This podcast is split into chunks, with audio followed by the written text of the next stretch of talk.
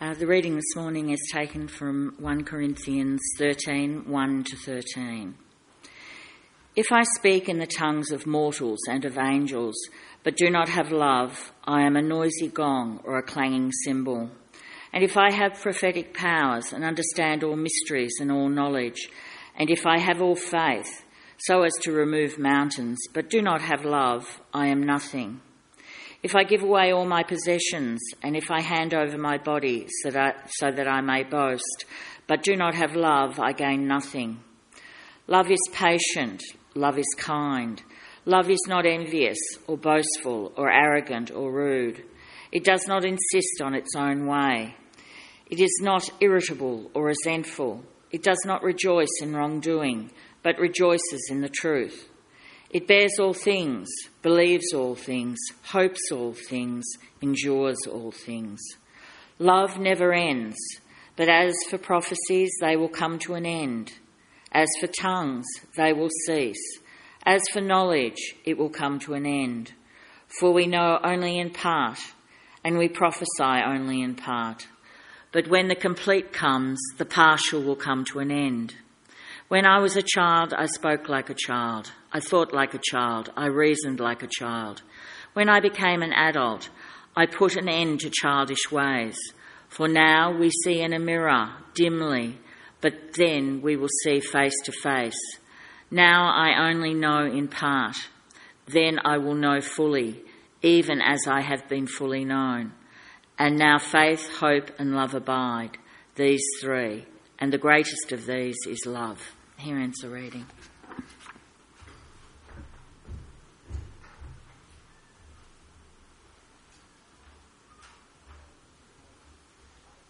Good morning, everyone. When I was um, talking earlier in the year with Randall about possible topics to um, preach on, we settled on the pandemic. um, so, for the next, uh, for today and the, the next two Sundays, we're going to be um, thinking about our, our Christian faith in terms of the pandemic, and I'm going to focus particularly on verse 13 that we just read. Um, these three things remain faith, hope, and love. And the greatest of these is love. Well, 2021 seems to be flying along, and um, it's been more than a year since this global pandemic uh, really took off. It was uh, February last year. Um, and I'm sure we're all very keen to uh, put it behind us and for our lives to return to some kind of sense of uh, normality, um, whatever that might uh, look like. Um, and I guess for many of us, it's tempting to just block COVID out of our consciousness, to not think about it. It's had such a big role in defining so many aspects of, uh, of our lives over the last um, year and a bit.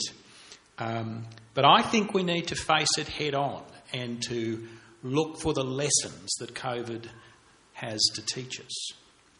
Um, this will not be my, my typical um, exegetical line by line sermon that I'm known for. It'll be far more um, reflective, and I'm, I'm, going to take uh, Paul's words um, as a lens to get into uh, the impact of COVID um, on our faith, and that's what we're going to be looking at in particular today. Um, the context for the reading we just had is nothing about weddings. You've probably heard that um, uh, particular reading in, in uh, uh, many wedding services. It's got nothing to do with weddings. Um, the context was um, the uh, early church in Corinth was experiencing some difficulties. Um, and that turmoil was all about personalities um, and some church practices and church politics. Some things never change, do they? And um, Paul responds with um, the, those, um, the last few chapters um, of 1 Corinthians, teaching about gifts and unity in the church.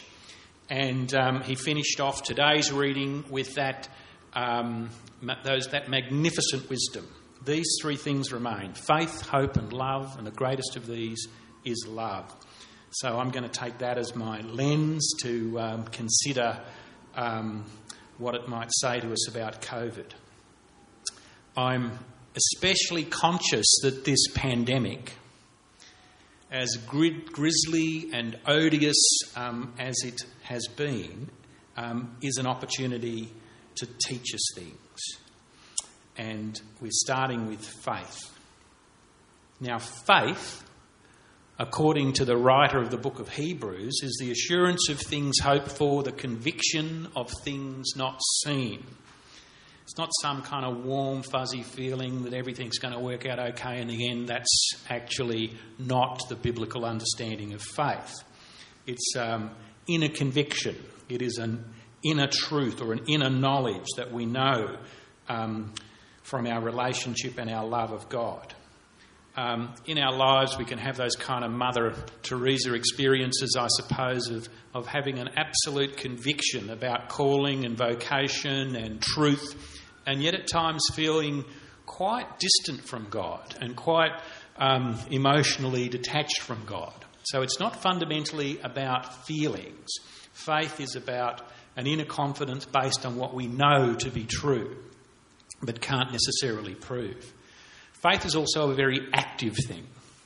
And um, if we believe something deeply, if we believe something sincerely, we will act accordingly. And the book of James is pretty blunt about this. Um, James tells us that faith without works is dead. Um, when faith becomes a kind of a theoretical exercise, something that's abstract, something that um, is removed from the world, it's pretty bankrupt and empty, really. Worse than that, it exposes us as hypocrites. We are meant to um, live actively in God and live actively for God in His world. That kind of faith blesses us with a confidence about the future, our future in God. We are very privileged, I think, to trust in one who is greater than we are one who knows us better than ourselves, and one whose intentions and whose purposes are entirely good. Many people think that tough times, like um, pandemics, are times for the testing of faith. Whenever there's a jolt or a tragedy or some disruption in our life, it's said to strain our faith. I prefer to think of these kinds of events as stretching or indeed proving our faith rather than putting it at risk. For many people seeking a faith or reviving a faith, it's much easier for them in bad times than in good. True loyalty is actually shown in good times rather than bad. In some ways, it's very natural that people will want to turn to God in difficult and challenging times. And sometimes that's a very genuine thing, and I wouldn't begrudge that for a moment. Sometimes it's more of a last minute bargain or a transaction. Um, so the pandemic's been interesting to watch in terms of faith responses. When it came along, there was no ready made vaccine sitting in the cupboard. Uh, the economy looked like it was crashing. The employment lines were, unemployment lines were long. Um, commentators were talking not about a recession but potentially a depression. The health system was at risk of being overwhelmed. It still is in some parts of the world. It still is. No place for the old or the vulnerable. So pandemics are sobering, they're clarifying. They're disruptive. And most of all, I think they're a reminder, they are a reminder to us that our meaning, our purpose, our future is not to be found anywhere but in God. Have no other God but me. Faith in good times is so much harder. Affluence, comfort, good health, sunny days, they may lull us gently away into numbing complacency. When there is wealth, good health, general prosperity, good times, other plausibility structures seem quite attractive and Christian faith can be laid aside. Of course, as Christians, we heartily welcome science. We love science. We love the truth. And we thank God that vaccines have now been developed. Christian faith is never anti intellectual. We must love God with all our mind. That's a commandment. And we must love our neighbours as ourselves. Another commandment. And when we put those two things together, we celebrate vaccines. But we know that our meaning, our purpose, who we are, what we're called to do at the deepest level can only ever come from God. And so Paul reminds us about these three things that remain faith, hope, and love. The church he was writing to was divided. Uh, then they weren't experiencing a pandemic, but they were experiencing conflict and a bit of um, political infighting. Doesn't matter what the presenting set of issues are. These three things tran- transcend every situation, no matter how ugly, how appalling, how desperate. Faith, hope, and love remain, and we are better and stronger and nobler in every context because of them. Each of these concepts is powerfully transformative. Faith is about resilience. When we live confidently in God, we are assured. And as I've already said, living confidently in God is so much more than just mentally assenting to a set of beliefs. It's about trust and relationship and active commitment. And we can know the presence of God in our lives, in every situation, and the reality of our life in Him. Living confidently in God will shape who we are, the kinds of choices that we make, the way we live. And this kind of active faith will provide a quiet assurance, even in the middle of a pandemic.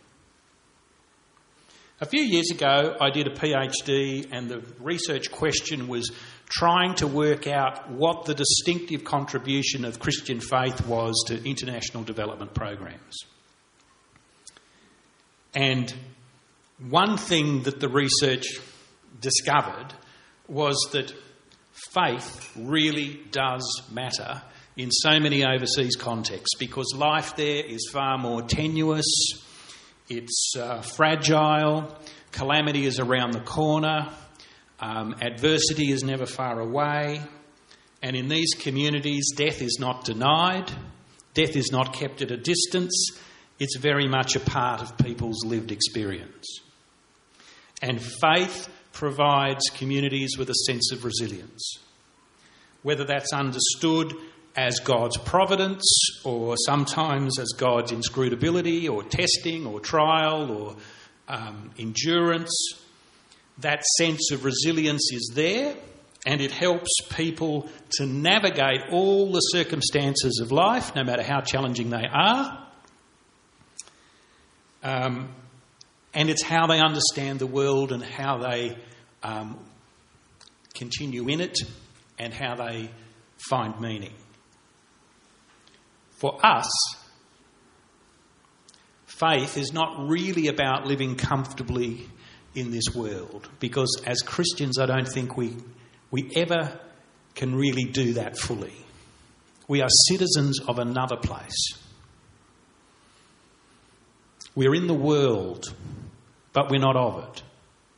Our faith helps us to discover who we are in Christ and what we have been called to do.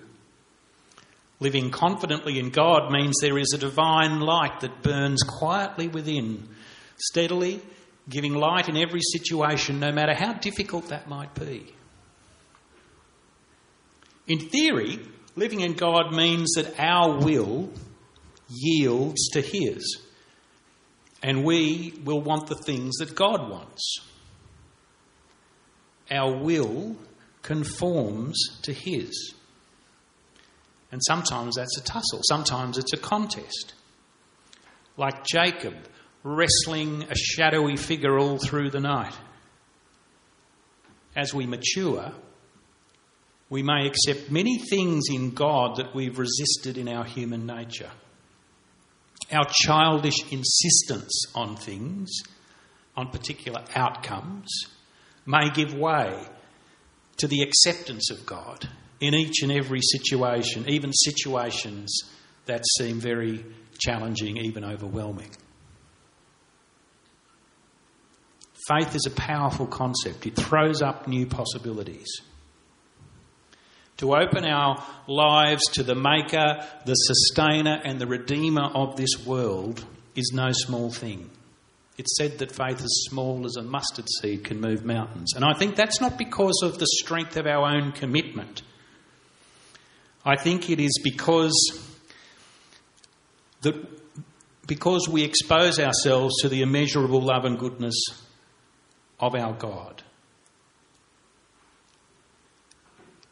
And we only need just a little bit of faith to do that. So, how's the pandemic been for you? Has, has faith played a part for you? Does the fact that you live confidently in God give you assurance, resilience, courage? I hope so. Now, I want to be clear that while faith can be assuring, it's not about life being made smooth or easy. These things exist in contradiction. It's about understanding that God is with us despite the circumstances, despite the tumult, the uncertainty, the anxiety, sometimes even the bleakness. Our lives are not dark. We are not alone. And we are never separated from the one who loves us. Jesus was faithful, and he had the toughest time, crucified on a cross. Father, Father, why have you forsaken me?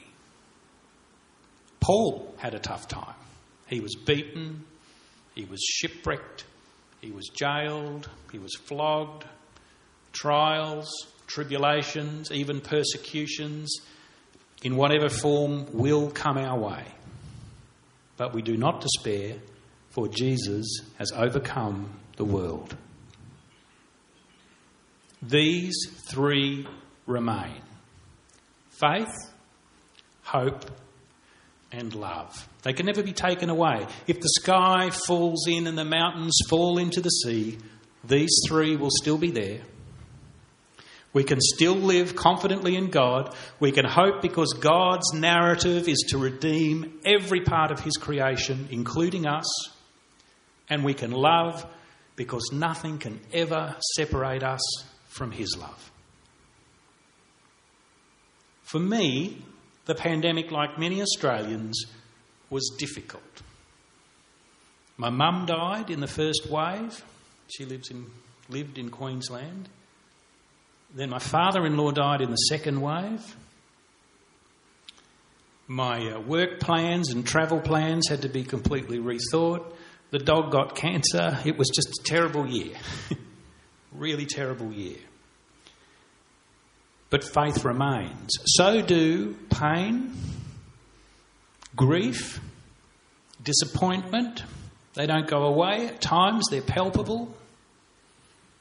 But throughout, we journey with God. We lament with God. Sometimes we get angry with God. We wrestle with God. So, living confidently in God doesn't diminish our grief or our pain or the lived reality of hardships of one kind or another, yet God is with us. He loves us, He goes before us, He prepares us, He assures us, assures us. He guides us, He encourages us, we can look up and out and even ahead because of Him. He will never leave us, He will never abandon us, and our meaning and our calling continues to be found in and through relationship with Him. Now, it would be foolish to assert that pandemics are a good thing. They're not a good thing. But good can come out of bad and good has. And it's important that the people of God live thankfully and live appreciatively and seek the glimpses of His kingdom wherever they are to be found. So, what are the good things? Well, I guess if faith is a muscle, we've had the opportunity to exercise it a bit more than usual. We've certainly been able to think and reflect about our world. Magnificent prayers this morning, Phil, if I might add. We've been given extra time at home to pray and new things to pray about.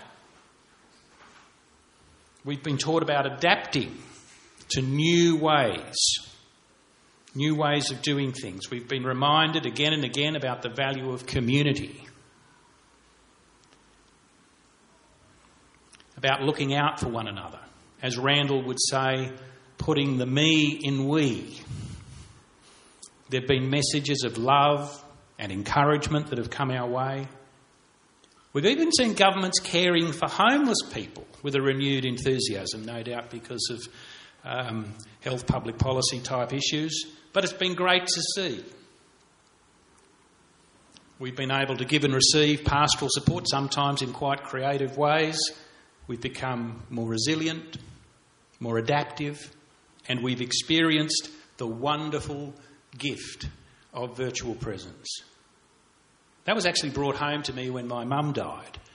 She had a stroke. Um, it was a ischemic thing on the brain, it was inoperable.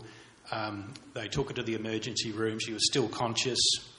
Um, she was uh, telling the ambulance man to stop make, make such a ridiculous fuss. Um, it was only a headache. Um, the doctor in the emergency room FaceTimed me and gave the phone to my mum. She was still conscious. Um, she recognised who I was. I, she, she, was living in Queensland. I was here. It wasn't possible to travel there. Um, I was able to tell her that I loved her. Um, and I have the memory of that, um, those five minutes on FaceTime. That was a gift. Um, incredible, wonderful gift because of the kindness of the doctor. She died a couple of hours later. My message today is to not just forget about the pandemic or run away from it, as tempting as that is. We need to take the time to reflect and to learn the lessons it has to offer us. Like many Australians, on um, New Year's Eve, I popped a champagne cork at a socially um, distant um, and uh, um, uh, um, in, a, in a socially distant way um, to bring in on a new year, a better year. But there's still lessons from COVID that I'm catching up with. I'm sure that's true for all of us. The blessing of a competent faith is one of those.